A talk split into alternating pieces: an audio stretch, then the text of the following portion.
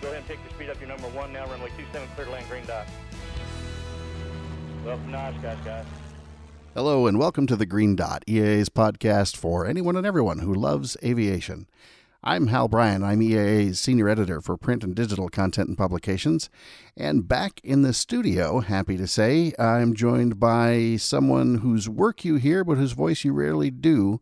Right across the table, special guest host.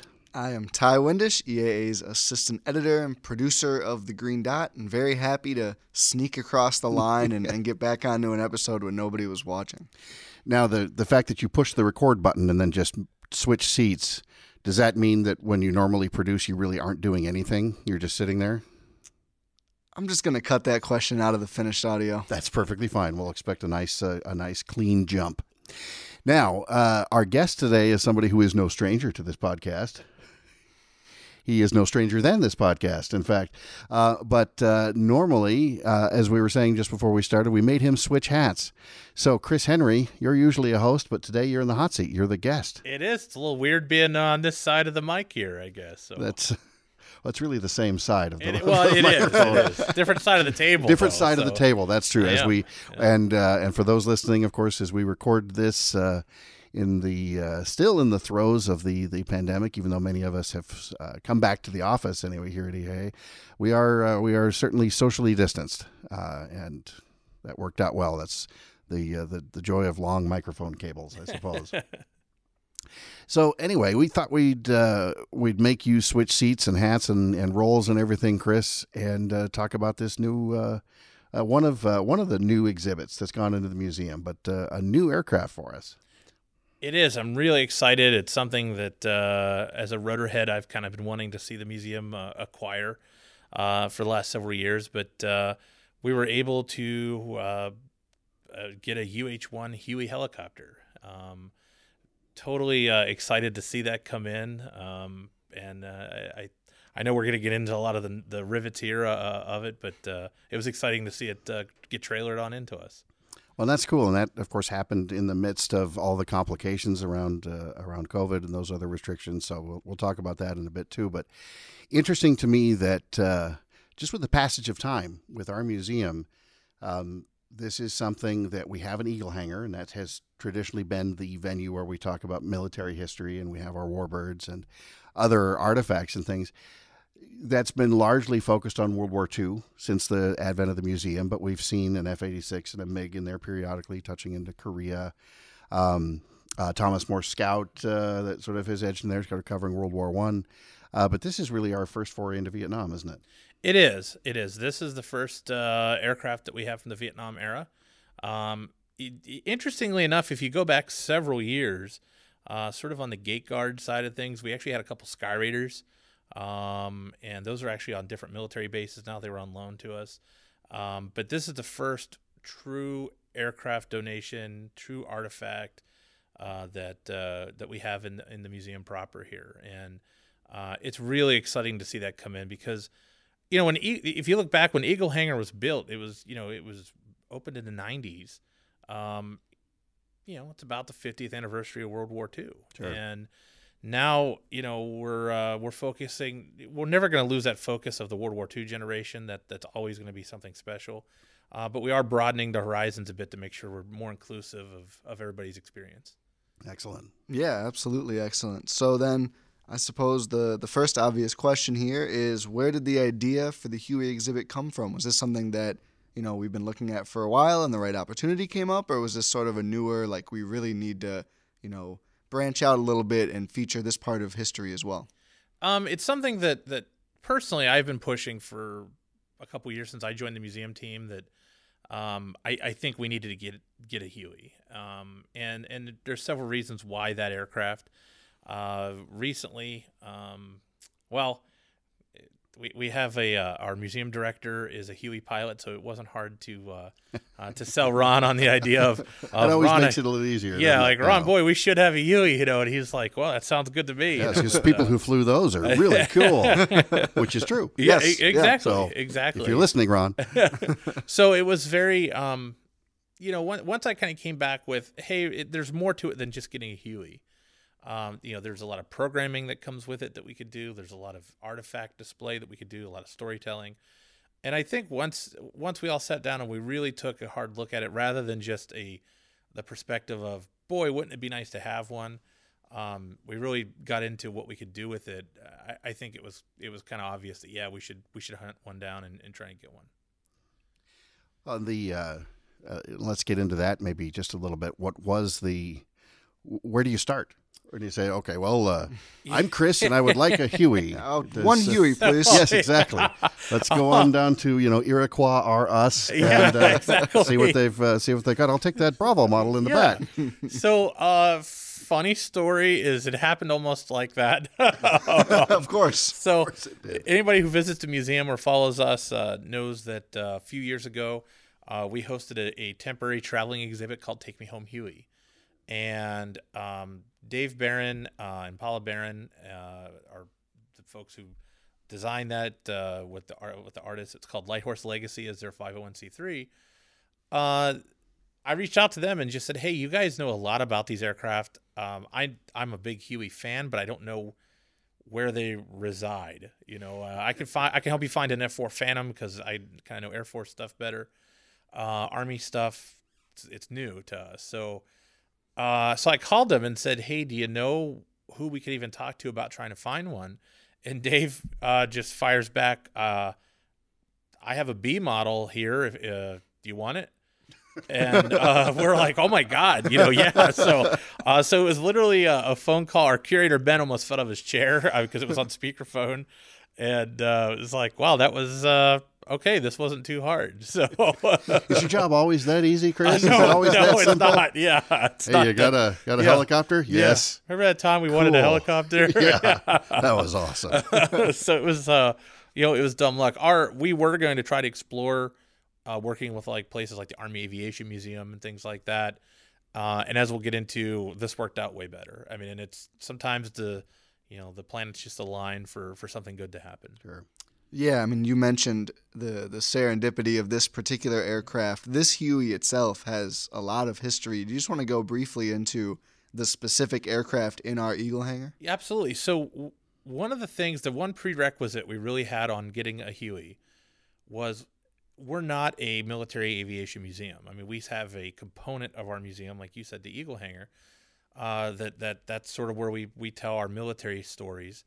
Um, but you know, we're we're sort of an air, uh, all aviation and even space museum, so we're a little bit of everything.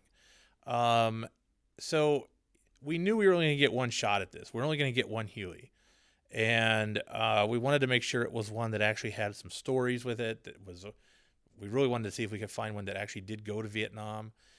And uh, this this B model is all that we could have hoped for. Uh, this aircraft, first off, the B model, the Bravo model, uh, it's a it's a shorter aircraft, uh, a little bit. The the later models were longer, uh, so this actually helps us fit it into the exhibit, which is great because it fits perfectly. Uh, the one problem with it though is uh, B model stuff is very hard to find. Um, it, it's because it was shorter, because the design was a little bit different. It's a lot different than the D's and the H's that are out there. Um, but uh, this aircraft flew with uh, two different units. Um, the most notably, the 121st Vikings. They were based out of Soc Trang. Uh, this aircraft originally entered service as a what they call a slick. It had uh, no guns or anything like that on it. It was a troop transport. Uh, the aircraft then was converted into a what they call a B model gunship, uh, and that uh, it- on on board that it carried uh, miniguns, 7.62 miniguns, and rocket pods. So, uh, and and the aircraft would be support for troops, for other aircraft, things like that. Uh, the Vikings were sort of like the they were they called themselves the Devils of the Delta. Uh, they were a very proud unit. You could not transfer to this unit. Um, you could ask to be transferred, and then other Vikings would come in and vote as to whether or not you got into the unit or not. So it was Wow. kind of a exclusive unit to be in. Uh, they wore black berets uh, instead of uh, normal head headgear, uh, and uh, and they had a pet tiger. Uh, Oh, so of course they did. Oh, kind of yeah, kind of yeah. buried the lead there. Yeah, they Yeah, had, exactly. Forgot By to the mention they had a their their tiger was named Tuffy the tiger. Of course. Um, course. And we have photos of Tuffy getting a bath, not looking happy and stuff like that. So, uh, And don't um, tell Carole Baskin. you, no, think we can all no, exactly. This is uh, the true Tiger King came from there. So, um, so we when we found that history out, uh, and it's been really interesting because we're still tracking down history, and and the more we dig deeper, the more we find out. And and a even as I'm talking, next week I could have more information. It just is how it, it, the story seems to go. Uh, but we discovered that our aircraft uh, was had a name. It was called the Good Widow, Mrs. Jones. Um, and there's a whole story to how that came to be, and and uh, and eventually we will have the pilot uh, of the original Good Widow, Mrs. Jones, on. Um, but at any rate, our aircraft um, we found out was attached to this unit, and one of the things we were working on is trying to find uh, artifacts because we um, this is kind of a new horizon for us. We don't have a lot of Vietnam era artifacts, especially for a helicopter pilot. Uh, we reached out to the 121st Viking Association, and they flooded us with artifacts and photos and stories that are that are becoming abundantly clear. Uh, this aircraft, uh, but uh, flew missions as a gunship. It was shot down um, and took damage, repaired. Uh, the aircraft then uh, took further damage because of contaminated fuel. Uh, what's interesting is when you go up to the aircraft, you can see uh, the bullet hole repairs that they just kind of patched in the field. Wow. Uh, they're still on the original skin and everything. You can see that up by the nose. Wow. Um, and uh, eventually, the really unique thing about this aircraft is it was retired, shipped home, and never flew again. So when the aircraft was picked up by Dave Barron and his crew at Lighthorse, um, there were aspects, of course, that needed restored. I mean, a lot of the skin, things like that, needed Mhm. restored in certain places. But the interior, even though some of the gauges were missing and some of the, you know, maybe uh, handles or stuff like that needed replaced, that floor that you see in that aircraft is the original floor to the aircraft. Wow, So that's the unusual. Yeah. So the dirt that you see up by the rudder pedals, there's like an orangish, reddish kind of tint. That's that's from the soil over in Vietnam. It stained the the, the Wow. the metal. The scratches in the rear cargo bay uh, and the weathering is all from people dragging stuff around the, during Vietnam. So that's all real.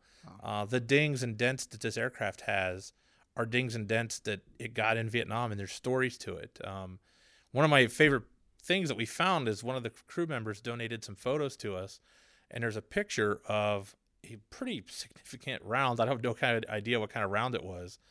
Uh, maybe 50 cal that went through the door, and uh, a piece of armor plating saved the crew member, so he didn't get hurt. Uh, but there's a there's a there's a ra- there's a hole about the size of a coke can in the door. Wow. Um, and when you go out to our helicopter, you can see in the door where that's patched Oh my goodness. and that, that that was where that damage took place. I mean, so things like that are really, uh, really cool. I think to, to see that that little piece of history preserved.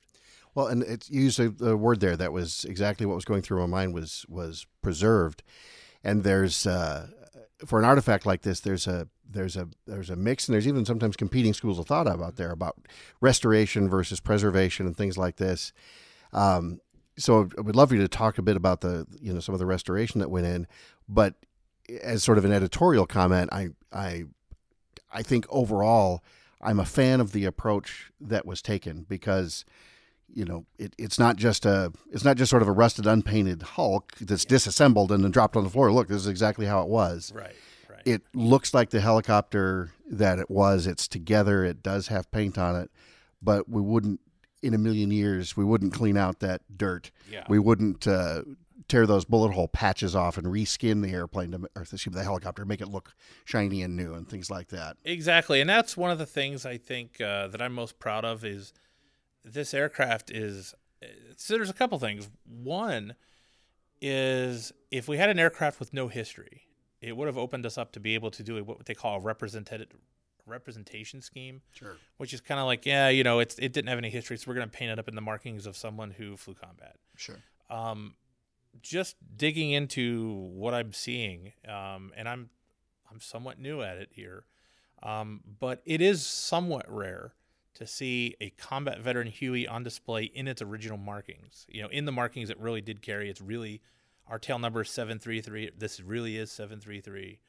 Um, and then when when the restoration progress uh, happened, uh, process happened, uh, Dave Barron, those guys, I mean, they, you know, they, they were careful to paint it in the flat olive drab paint, the paint that really should have been on it. You know, it's very easy to want to put some glossy, you know, nice paint on it because it looks nice and things like that. But this is the actual paint code that goes on the aircraft. Um, our rotor blades actually are weathered. They have the chipping and everything on the leading edges, how the, the paint would flake off on the real ones or on the combat machines. Um, and inside the when you go inside it, there's this patina of dirt and dust uh, on some of the components. eh, Well, on, on everything. And then, like I said, under the rudder pedals, you've got this this you know sort of orange staining is the best way I can explain it. Uh, that's only original once. You know, once you take that out and you clean that completely out, it's gone. And you could try to recreate it, but that's all it is is a recreation. And uh, I, I think it's important to keep it this way. One of the coolest uh, comments I heard from a Vietnam vet who, because we shared some pictures um, on online when we when we announced the story that the aircraft had arrived, was it, it really made me feel good because I was a little worried that maybe folks wouldn't totally get what we were aiming at here. But I had I got a comment from a Vietnam helicopter pilot, and he just simply said, "Finally, a museum has one that looks the way we had them." Wow. And when I asked him about it, he said, "You know, we treated them like jeeps." And he goes, "They were they were just army jeeps that flew." And he goes, "So they were they were banged around. They weren't really loved on like a fighter would have been or something." You know, he says they were they were a tool of the trade. Um, so they he was that made me feel good. And the guys that have have seen it from the Viking uh, Association basically have said that's exactly what it looked like in theater. You know, minus a few components that uh, with any luck we're going to have installed here soon. So. Yeah, that's that's absolutely terrific. I mean, you mentioned there um, about you know bringing it into the Eagle Hangar. What was that process like, and was it impacted at all by the fact that we do have this pandemic kind of overshadowing everything right now? Well, absolutely. We we really plan to have a big uh, event at at it. We, what we planned was a smaller event when the aircraft arrived, a larger event for the ribbon cutting, and uh, we still, of course, are going to do a ribbon cutting down the road. Um, yeah, getting it here was a bit of an interesting uh, ordeal. Uh, Dave Barron and Carl uh, Long brought it uh, all the way from Arizona, Glendale, Arizona, is where it was restored. And uh, the interesting thing that I uh, saw is we did still manage to do a little splash. We had the Military Veteran Museum down the road do an escort for us up the road here with their uh, Vietnam era trucks. Um, what was interesting though is along the way, um, and not just this aircraft, but the other aircraft that Paul or uh, that um, um, Dave Barron has transported, um, is that you get people emotional along the way. Like the aircraft's not even installed in the museum, but we were coming up the frontage road and people were like slowing down and cheering and honking their horns and stuff at us as we were going up the frontage road with the Huey. Um, the aircraft's not even in the in the building yet, and you've got Vietnam veterans out sharing their story already. You know, just seeing this thing has sort of you know evoked some memories and and you know those stories have been corked up for a long time. They need to get them out, and uh, this is sometimes a catalyst to, to let them let that happen. Absolutely. Now tell us a little bit about the exhibit itself. Uh, it's for those that maybe have been to the museum or familiar with it. Uh, what's in the Eagle Hangar? That special projects area actually is has been uh, replaced or Yeah. has now been repurposed uh, as this. So tell us, describe the exhibit. Um, yeah, so the secret area is what we called it uh, in the last form, I think, and it's where some of the more racy nose art was when uh, that was here last. I'm familiar with it. Oh yeah, yeah, exactly. I've seen it. Yeah. um, before that, we had the disassembled Buchón uh, in there to kind of make it look like uh, you know, like a captured airplane being evaluated or something. Um, some really, there was always some really neat stuff in there, and we wanted to do something different. We didn't want to just drop a Huey on the floor in the museum and say, "There you go." You know, now we've got something for Vietnam. Um, we wanted to make sure we were paying the proper respect uh, to Vietnam vets and also trying to educate and maybe immerse younger people who were trying to learn from it. Um, we studied photos of where our helicopter was based at the Soc Trang, and we pulled out certain features of Soc Trang that that kept standing out in the photos. And to us, it meant that if guys, because you remember at the time, this, you know, these weren't digital cameras; these were film cameras. You were paying for the shot. Um, if they took enough pictures of something, it's like, well, obviously that was a focal point for them. Uh, one of the things was the control tower. They always had pictures of the control tower. Um, so we actually recreated the control tower from Soc Trang. Uh, the helicopter ramp had its own smaller uh, ramp, almost like the Warbird uh, ramp here at AirVenture uh, uh, does. So we built a replica of the Soc Trang Tower. It's so it's such a good replica. Steve Taylor and his crew built such a great deal. They weathered it because the one in the photos always looks weathered. So when they painted it, they actually weathered the thing. And some of the Vikings were actually asking, "Did we somehow get the original Oh, tower?" Because it looked, it does look they like there's there were rain shades on the windows on the bottom of it, and like Steve recreated these wind, sh- wind these rain shades. Wow. Uh, I mean, so it looks the part, you know. Um, we noticed that barrels, they always used uh, 50 gallon drums as revetments, and they would use it as walkways and, you know, and everything else. So we recreated that. So when you walk into the exhibit, depending on where you're walking in from, you're going to walk in through a doorway that's sort of outlined with these 50 gallon drums. Um, we wanted to capture uh, those areas of the Vikings, but we also wanted to tell the bigger story of the Huey in Vietnam. The aircraft was so widely used. Um, so we do have components of the exhibit to tell the storyline of the Huey and the helicopter in Vietnam and why it was such a um, why it's a big deal for us to get this air, aircraft. Why the Huey stands out so much for Vietnam. It's it's certainly an icon. And then of course there's a panel that calls out uh, all the Vietnam veterans who lost their lives in from Wisconsin. Uh, that, so we uh, definitely have some some cool uh, uh, graphics, some some real good information that flows through there, and hopefully a little bit of immersive feel of, you know, this is kind of what it would look like over at Soc Trang. When there's the, I don't think you mentioned the giant photo mural uh, that that No. backs the whole thing. Yeah. Can you can you tell us uh, where that was taken? So that was actually taking uh, that was taken over there. That is a National Archives photo, I believe. oh, Um, but it is uh, in the area of Soc Trang, and it's a uh, sort of the rice paddies. It, it's almost like sort of like a sunset, um, but it's really really neat, and that's sort of the backdrop uh, for the whole exhibit up top, and it really helps set the tone. That's that's fantastic. You know, I just wanted to ask. I mean, you've been so integral to this whole exhibit getting put together. What was it like for you when the the helicopter arrived and we, you know, we've now placed it and we're still finishing the exhibit around it, but it's for the most part the Huey is here. The Huey is now sitting very proudly in the Eagle hangar. What was that been like for you? Um, it, it, it's it's it's emotional to to get to be a part of bringing something like that to the museum. I mean, it's it, it's my favorite uh, my favorite aviation museum and one of my favorite aircraft. I mean, so uh, um, it, it's emotional. It's also a relief. Uh, and uh, it's sort of like you're tasked with bringing Thanksgiving uh, dinner to uh, your your families, and you have to make sure you bring the turkey, and because it would have not been a very good Huey exhibit without the Huey. so That's fair to say. um, and that's actually an analogy I've used on my team several times. Is I got to make sure I get the turkey to Thanksgiving dinner. But uh, Well, and, and as most people don't know, don't know this, but the last time I invited Chris over for Thanksgiving, he brought a helicopter Yeah, instead of dinner. Yeah. But that was actually awesome. uh, but yeah, it it's also a relief because I, you know, my office is right on the museum floor, and you know, I, I get a lot of questions from from vets, uh, especially ones that, um, you know, that come in and want to that want to show their grandkids what they did or what they flew in the war. Um, and now we have an answer to that because we would get a question of uh, there's nothing for Vietnam veterans. And and that was one of the driving forces of you know we really we, we should you know. Um, the uh, something else we have in the exhibit is a projector uh, that will actually show all the different paint schemes the Hueys wore, and that way we're trying to represent everybody. So that let's say you're a Marine and you come in and you flew Marine Hueys, you know you, you can look at our aircraft and tell your kids like, well, this, this is what I flew, but it looked different. Well, there'll still at least be a visual representation of your aircraft kind of scanning through on this projector. Oh, So that's that's excellent. 'Cause they were used by uh, by all all the branches, everybody. right? Yeah, everybody, used used it. The uh, the Navy Sea Wolves and Yeah, all of that yeah. kind of stuff. It's you know it's fascinating to me, um, and you know you don't want to go down a slippery slope of of uh, you know picking favorites or something, but I'm hard pressed to think of another uh, of another aircraft that so completely symbolizes uh, the era and the conflict. I mean, we can say World War II, and you say, well, the P 51. Well, don't forget the B 17. What about the B 29? Well, what about the enemy aircraft? Things like this. There are absolute icons that deserve their position uh, from major, uh, you know, other major conflicts and wars.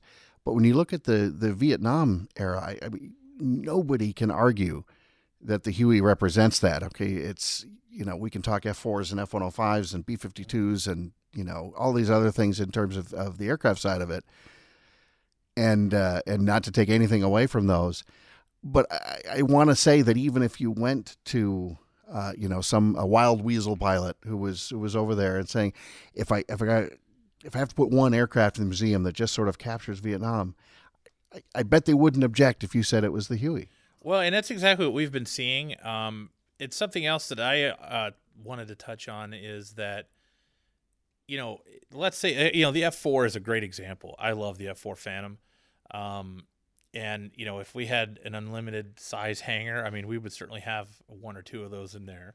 Um, but two in case one gets dirty. Two, exactly. you know, exactly. one to know. sit in and one, yeah. to, you know.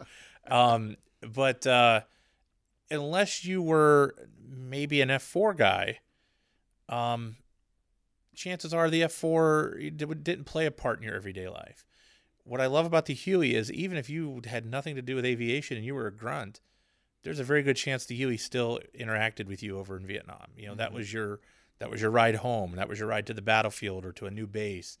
Um, we're also we we actually are just starting to hear from Army nurses that flew on dust off is what the medical uh, evac Hueys were called um, that uh, are saying that you know they're sharing their stories a little bit of, you know, I flew I flew into to, to combat to to help uh, a wounded soldier, and we we took a Huey, and here's um, what's really interesting. There's a lot of pictures that are showing up of here's a picture of me in the Huey that day, and wow. um, so it, it's an aircraft that's really able to touch a lot. I mean, and um, yeah, you're right. I mean, it's tough. I mean maybe Battle of Britain Spitfire. Um, yeah, but know, then you you've you've got to acknowledge the hurricane. You, yeah, exactly. Made, technically made a, exactly. a, bigger contribution, but but that's a good point though. It, that that at least comes at least comes close. But yeah. even that's that's one theater and one piece of uh, exactly of of the larger uh, the larger conflict. Yeah, I mean, just from the the younger generation perspective, I guess. Whenever I think of Vietnam pictured in any sort of movie, I know we touch on movies a lot. We have whole episodes. Right. What's the first thing you always see? It you hear even the. Yeah, the wop, wop, wop, wop, That's wop, immediately yeah. what I thought of when yeah. we talked about first talked about you know bringing the Huey here. I was like, oh, that to me made perfect sense. And yeah. I'm not I don't have as in-depth knowledge as you guys, so I'm glad you agree. It makes me feel smarter. But that's that's the first that's thing I, I think get out of bed in the morning. just that that almost cloud of it's just so yeah. synonymous with Vietnam. Yeah. So I think I, I, agree with you too, whatever that means. I think it makes perfect sense. What's what's really been interesting is the uh, you know th- the amount of emotions that are still there from mm-hmm. Vietnam and that you're seeing them come out um, I, I won't. Uh, I'll, I'll, tell you. You know, there's a coworker uh, of ours that said that his father-in-law served in Vietnam and never really talked about it. And they went to a party uh, over the Fourth of July. I think they just went over to his house, not really a party, but. Um, and he said, uh, you know, he asked me what I was working on, and I said an exhibit for the Huey. And he said suddenly, like all these stories just got offloaded. Of here's this is the time that we accidentally caught you know the elephant grass on fire with our smoke grenade you know waiting for our huey. And wow. and you know all these stories just kind of got downloaded you know wow. and uh, you know and i think we're going to see a lot of that. I think we're going to see a lot of emotions with the hel- with the helicopter. Um, you know the b-17 is always near and dear to our, to, to our heart. Absolutely. And, oh yeah. and with with that aircraft we saw a ton of emotion. And i think with the huey i think it's going to be on the same level uh, and even in some parts maybe more emotional just because of you know the feelings that sometimes are associated with that conflict. Right. No, absolutely, and the uh, the the lack of uh, of or uh, maybe not even lack. this the very different sentiments, as you said, different feelings, different sentiments when when those guys came home, and the uh, and the the time that it took for people to get to a place uh, whether where they could reach out to those veterans and and and say thank you for your service, thank you for serving over there. We you know we welcome you back. Um, so it'll be uh, you know certainly be a privilege for us going forward to have that touchstone there in the museum. Yeah, absolutely. It uh, it's been fun. The last couple weeks, I've been getting the personal effects. Um, you know, the crews don't really 100% uh, know what I'm up to, but uh, they've been. Uh, I've been asking them things like, "What did you?" You know, I'm talking to our original pilot uh, two of the original pilots and our crew chief from our aircraft. So that's super helpful because it doesn't get any more direct than that. And you know, I'd ask them, you know, like, what's your favorite uh, C ration that you took with you, you know, or what was your, you know, what did you did you smoke, and if you did, what did you what did you smoke, and uh, what did you do, what did you listen The to? uh, green dot does not condone smoking. No, yeah, absolutely not. Yeah, and uh, um, but you know, what did you? What music did you listen to? Music was such a big part of Vietnam, and uh, so we're we're incorporating a lot of their direct answers into the display of the aircraft, which I really can't wait for them to see because uh, I don't think they're they know that that's going to happen. So Uh, that's exciting stuff. So uh, as we're recording, recording this on uh, July fifteenth. It's probably going out uh, tomorrow, Today or T- tomorrow. Today or tomorrow. Yeah, very soon. so as soon as one of our co-hosts uh, jumps off of the mic and gets back to the board and, and Get to makes- it, Chris. yeah, Yes. give it a try, Chris. Make with the editing. yeah, that'll be interesting. There's two of us that have editor in our job title, but let's have him do it. but uh, uh, anyway, uh, it's subject to change, and of course, we're watching conditions and things right now. But as of right now, we're targeting August 3rd as the museum reopening date. That's correct. Yes, as of right now, as we're talking, August third is our museum open date, and uh, and we're hoping uh, you know to do something later in the year for ribbon cutting with the Huey. Sure. But but you can still come out and see the the aircraft is on exhibit. The exhibit's open. And the, the exhibit is is it looks fantastic. It's it's fleshed out. It's uh, it's complete. Um, and you'd of course have to point out that uh, uh, uh, Ty, some of our team worked on that a bit. Uh, uh, I know we all all uh, did some editing work and things on some of the writing. Ben did uh, over on the museum side did a lot of the base writing. Jen on our side uh, did a bunch of writing. Uh, was was Nick Hansen uh, Yes. mainly on the design Yeah, side? Nick, Jeff Um, Benedict, and, and yeah, Jeff getting stuff uh, printed and put together, and you know, that's always exciting. Uh, exciting stuff. I mean, Chris. Well, all three of us worked on the B seventeen book. Uh, Ty and I, we work on the magazine every month, and uh, there is something powerful about you know you starting with a word document and you read it you know maybe forty times and get it polished and get it just right, but then you you know you pick up a magazine. You pick up a book off the shelf, or now you walk into a, a room and see these giant words on the wall and think, it just started as I mean, it was started as a white screen and a blinking cursor with Yeah. nothing there, and then now it's turned into something that uh, that supports uh, and and hopefully, you know, lives up to the role of the sort of thing that supports an exhibit like this Huey. Absolutely, absolutely, and I think that's one of the coolest things about working here is that uh, you know anybody can have an idea, and then once that gets rolling, it's it's awesome to see like the entire teams just come together and take their part.